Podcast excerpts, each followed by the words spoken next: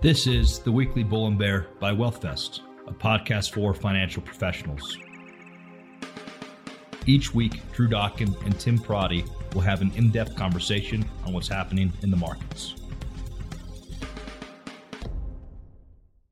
Today, we're recording on August 16th, still the morning. What we've seen is that the S&P is down 9 of the past 11 days looks kind of like a garden variety correction, but right now we're seeing 10 year treasury yields were at least around 4.2. So things have gotten expensive, and that's caused a speed bump for tech stocks in particular.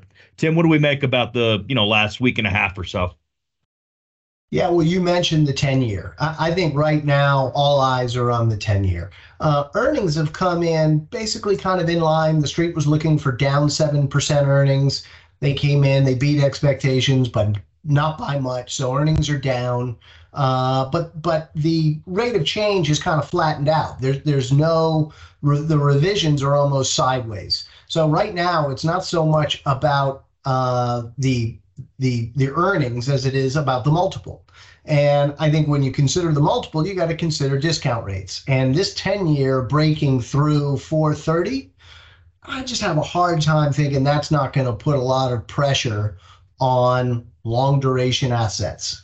10 years going higher as this economy is slowly, slowly, slowly slowing, and we can debate that a little bit. The Atlanta Fed is at 5% growth for the third quarter. The St. Louis Fed's at 0.6% growth for the third quarter. So we'll see who's right. Um, but overall, the economy is slowing. So when you see uh, bonds breaking the bond yields breaking out the way they are, it makes you worry about uh, is, is the is the market finally worried about inflation expectations? And uh, you know you, the, the five year five year uh, is suggesting uh, at new highs suggesting that inflation expectations are moving higher. But we've got a lot of issuance. You're at the end of or you're kind of retreating on yield curve control uh, China has been a net seller of treasuries. The OPEC producers, Saudis, have been a net seller of treasuries.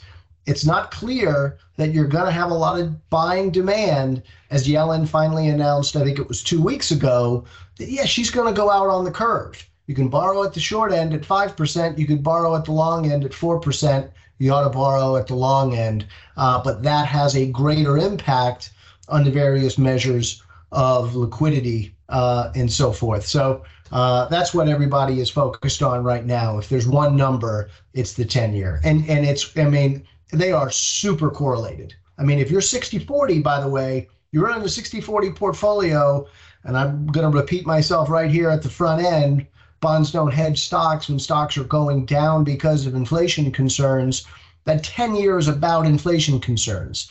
And you right now see bonds and stocks trading in lockstep. In other words, when you see yields go higher, bonds down, stocks go down. Sorry, so, that was too long of an intro, but I'll leave it at that. No, no, but what are the lingering inflation concerns? Because you know we just had consumer CPI was up 3.2 percent um, from a year ago in July.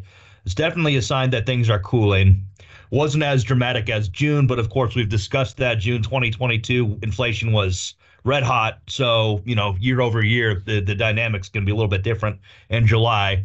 But yeah, I mean, it seems like you know, for the most part, in consumer goods, things are starting to calm down a little bit. Yeah, yeah, I think it's super super important that we look at the cyclical and we look at the secular. Secular, cyclically, inflation is slowing. Growth is slowing, demand is slowing, inflation is slowing it's going to continue to slow. And if we have a recession, if we really get into look, if, if companies finally stop hoarding workers, if profits come under further pressure because of credit costs and the and the other impacts of credit costs affecting demand, companies start laying off workers, you're gonna have continuous less pressure on demand, and you're going to continue to have less pressure on inflation. I, I, I wouldn't discount the idea that cyclically inflation could go very low. Inflation could go, you know, on a CPI basis, could go to zero, let's say. You're going to have a lot of pressure on uh, inflation from um, from owner's equivalent rent, from housing. Uh, we're going to have a whole lot of multifamily supply coming online rents are slowing, rents could continue to slow. It works its way into the data slowly, but it does eventually work its way into the data. And let's not forget, you're coming off really extraordinary level, levels of uh, housing costs.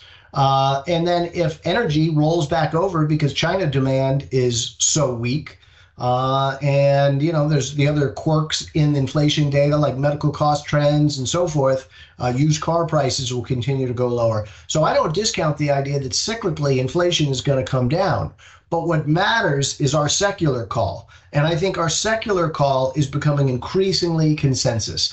KKR has talked about it a lot lately, Henry McVey, Blackstone, in their uh, mid year update, talked about it almost verbatim in the way that we talk about it that the labor shortage in the developed world isn't going away. The energy transition is going to be expensive after decades of global competitive devaluation, currency, um, um, money printing all over the world, you are going to have longer high run inflation and lower potential growth rates. And I think there is a slowly an epiphany coming uh, around the world that this thesis uh, should really become a baseline idea. Uh, and then it's also just supply. It's it's the understanding that there's going to be a whole lot of supply uh, that needs to come to market here. Whereas I said, and I said before, the demand for that long duration supply is unclear. And I, do you think we're still in an environment? I mean, you had economist Jim O'Neill just a few days ago talk about how we're definitely in a situation where major economies should be keeping interest rates hovering around five, you know, 525 yeah. basis points uh, for longer, even in the fact that, you know, inflation in the U.S. is subsiding um, and it is in UK and other places as well, albeit more more gradually. Uh, do you do you think that's a good consensus position? I mean, yeah. And at this point, we always talk about this, but how much from today is longer? You know what I'm saying? Right. Yeah. yeah. Right you know, we've been talking about higher for longer for a long time. Yeah. So at some yeah, point, yeah. it's not yeah. going to be higher for longer. But let's be clear higher for longer has been right, and it has been our core uh, position that there was going to be enough inflationary pressures, mostly because, uh, in our view, because of wages, and I think that's been borne out. Um, you get to an end on that though um, I, and I, I, it, it, it's clearly really hard to time right you know, let, let's say for a minute that the Atlanta Fed GDP, GDP now uh, ends up being pretty close to right. And I, I think it's way too high, but let's just say it's, it, it's close to right. Look, guessing on inventories is really tough. They, they tend not to get that right, but they've got a three plus percent uh, consumption growth number in there.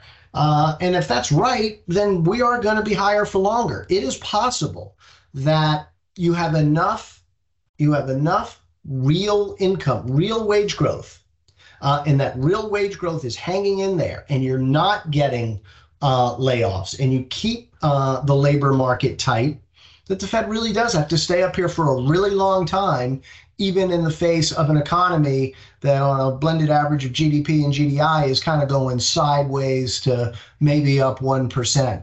Uh, and I, I, that that that may be the way it, it, it, bears out. But I think it is the labor component, the inherent tightness of labor outside of a deep recession, uh, that gives me confidence in that higher for longer uh, idea. Mm-hmm. We've talked about the wage price spiral. Um, obviously, as part of this, a major component. Definitely, we're in the summer of strikes right now. Also known as the hot strike summer. Um, so kind of a deviation of hot girl summer, I suppose. But uh, here we are. So I mean, we've got UPS, Amazon, Starbucks. Um, the writer's strike in Hollywood has remained very strong. I mean, these shows, you know, they had the pandemic, and now they have a lot of them are getting kicked down um, because of the writer's strikes. So in total, you know, we've had over 200 strikes this summer. Uh, what do we make of that? Look, it, this is what happens when you get into a secularly tight labor market. I feel like I'm the last guy out there who thinks that the Phillips curve still matters. The Phillips curve is the simple concept that there is a natural level, uh, the NAIRU, uh, as they call it, natural level of, of unemployment that it gets so low that it starts to put pressure on wages. And it really, you know, we, we've seen this again and again through many cycles where maybe the Fed was too tight uh, and it wasn't necessary. There wasn't really inflation pressure from from low uh, unemployment, but now I think we we are there. Like the Phillips curve is is real. Um, the, we have a worker shortage, and what happens when you have a worker shortage? Workers are empowered. Uh, UPS just got a 46% or was it a 48% five year increase uh, uh, for for new workers. Uh, workers on the long end, um, workers that have been there for a long time, have an opportunity. Guys on routes have have an opportunity to make over 150 grand a year. So, you know, there is, and, and the UAW started these negotiations where they didn't shake hands. The head of the UAW didn't shake hands with the heads of Ford and GM and Stellantis, which goes to show you how they feel uh, going into this thing. They feel empowered. They feel like they know their jobs aren't getting outsourced to China. That game is over. But I think what's going to be really interesting is service businesses. You don't really think of the writer's strike as being a service business, but the Starbucks of the world, the service industry workers, uh, that is where I think you could really see a lot of new pressure, right? I mean, there's always been unions in uh, the Teamsters, in the UAW, and so forth. What what I care about is if you get a proliferation of union activity into the service sector, uh, and you've had a little bit of that, um, but I suspect you will get more of it. And especially if we keep in an economy that doesn't go into recession, but kind of bumps along where we are now, uh, and unemployment stays at three and a half percent workers got all the leverage in the world to keep fighting for more money, and there's no reason to think that there won't be charismatic leadership uh, of workers across this country who say, "Look, look at the inflation that you're dealing with. Look at what you're paying. You're paying eight bucks for a box of Cheerios. You ought to be able to make 15 bucks an hour, 18 bucks an hour." Like, I, I, I think that. Um, You've got real inflation that people are feeling, that people feel it at the pump and at the grocery store, um, and uh, they've got leverage. And the other thing is, I mean, you just mentioned it, but more to the fact that we've had traditional manufacturing, you know, the hard hat labor has been around forever, but you've definitely seen like adjunct professors is an example. There's been a ton of unionization um, amongst, you know, pretty highly educated, but not all that well paid professions, which which there are ample out there. Sure, sure. Yeah, I, I don't I don't see why you wouldn't. Those people have leverage, right? I mean, yep. university systems, by and large, are have a have a lot of money. Um, you know, it, it does seem crazy what what adjunct professors make sometimes when when you read about it. Um, so yeah, I I think you're going to continue to see more activity. It'll be interesting to watch. I mean, and we've seen some movement right now. I mean, Connecticut tried. Right now, Massachusetts, a bill's trying to work through um, the legislature right now. But uh, if you've been on strike for 30 days or more, the state will pay unemployment benefits. Uh, I mean, we'll see. I don't see this kind of going outside a handful of New England states, but the fact that we're having these discussions seems pretty wild right now in terms of how much power labor's got. Yeah, that is wild. But I mean, you can imagine the business lobby, if this starts right. to get any momentum broadly, uh, the business lobby will be very, very aggressive, and you'll have you'll have states competing against states like you do already. You know, why did Boeing move so much from Washington to South Carolina? Uh, it's about labor and it's about staying free of more labor activity. And any state that enacts laws like that, they're going to have southern states and midwestern states campaigning against them uh, you know to get companies to move to their to the to more red states. So there was just a recently a uh, a survey from oxford economics and it was surprising. It's just that the plurality of businesses polled 36% of them are now viewing geopolitical tensions as top risk currently, uh, mentioning Taiwan, South Korea, you know, the Russian Ukraine. Uh, so that seems to be definitely a shift uh, posed from you know pandemic related concerns, inflation related concerns.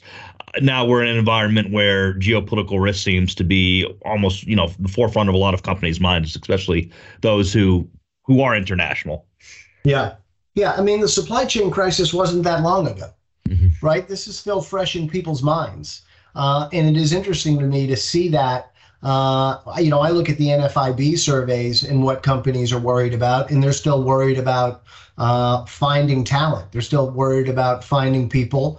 Um, so much debt has been termed out, whether it's consumer or it's in uh, C&I, that companies still aren't as worried as you would guess about uh, cost of capital because they still have a lot of term loans that they don't have to worry about uh, for a little bit, and they're just not interested at. I think the most recent uh, prevailing credit to small businesses, according to the NFIB, was over nine percent. They're just nothing's going to pencil. Not, not nothing, but not much is going to pencil when your cost of capital is nine percent. So it's interesting though that you have those real, uh, very tangible concerns, but that the recent memory of the supply chain issues uh, is really bringing things back. And don't forget, we're going into an election year next year, um, and uh, our our position, our policy position towards Ukraine, uh, is getting very bifurcated politically, and so is the potential uh, position that we take uh, in regards to Taiwan and China.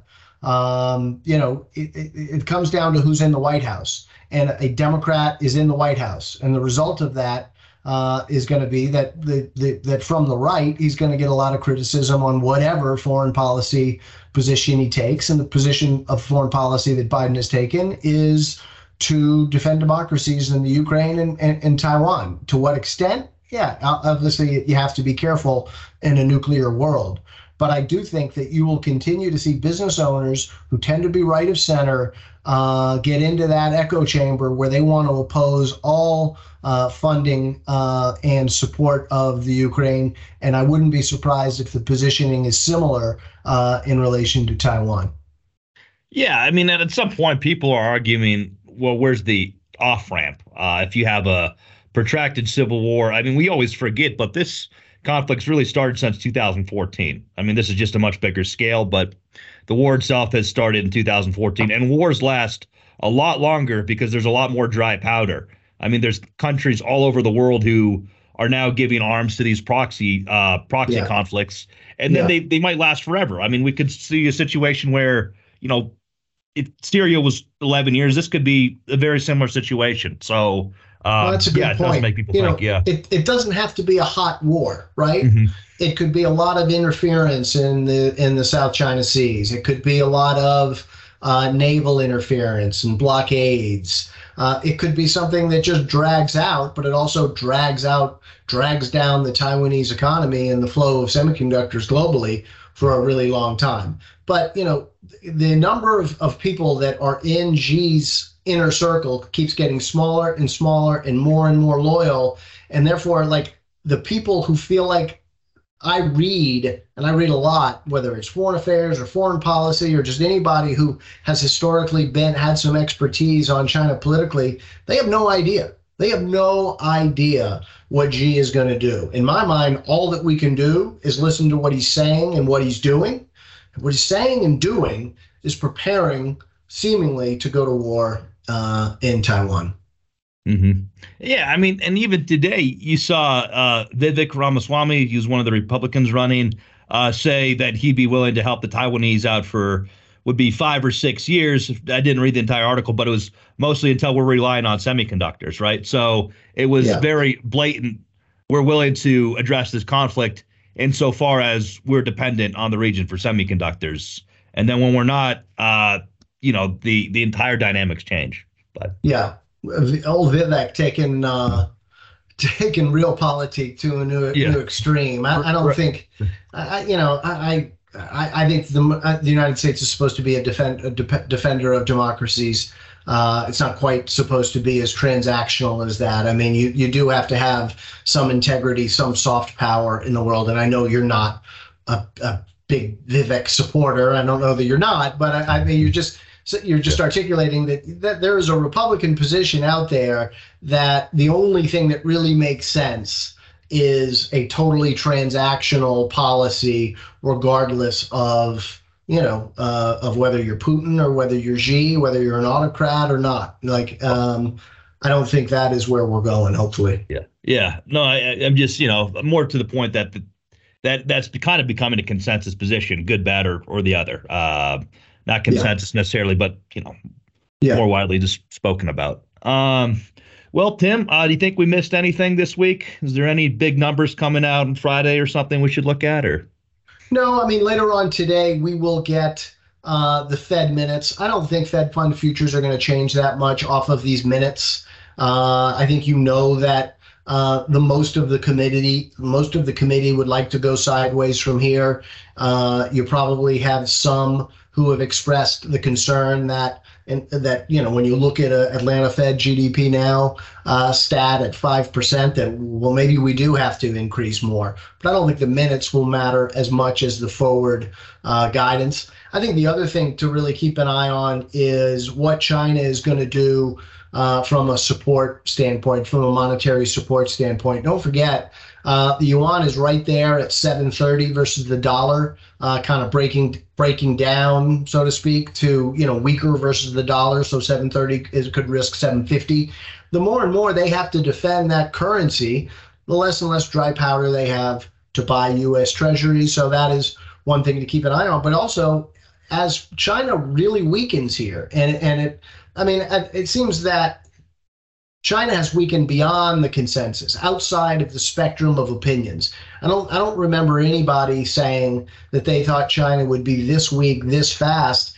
Uh, no, in fairness, we have talked about that. I don't see an easy way out of their residential um, their residential overbuilding issue.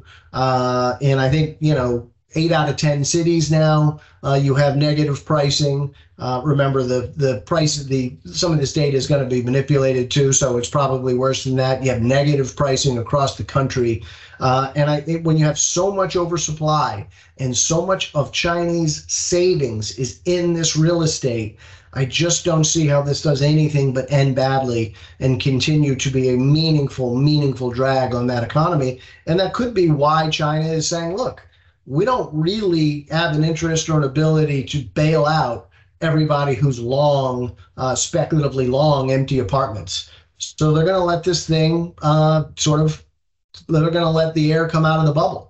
Um, when you when you see was it Country Garden was was supposed to be the most reputable, the best balance sheet, and all that. Well, they look like they're a zero. They look like their debt is a zero.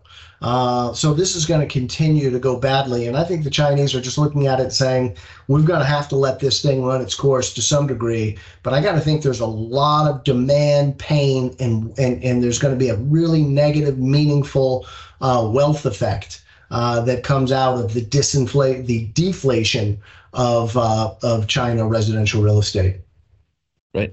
Well, thanks for your time today, Tim. And for all our listeners and subscribers, thanks as well. We're out. The information covered and posted represents the views and opinions of the host and does not necessarily represent the views or opinions of WealthVest. The mere appearance of content on the site does not constitute an endorsement by WealthVest. The content has been made available for informational and educational purposes only. WealthVest does not make any representation or warranties with respect to the accuracy, applicability, fitness, or completeness of the contents. WealthVest does not warrant the performance, effectiveness, or applicability of any sites listed or linked to any of the contents. The content is not intended to be a substitute for professional investing advice.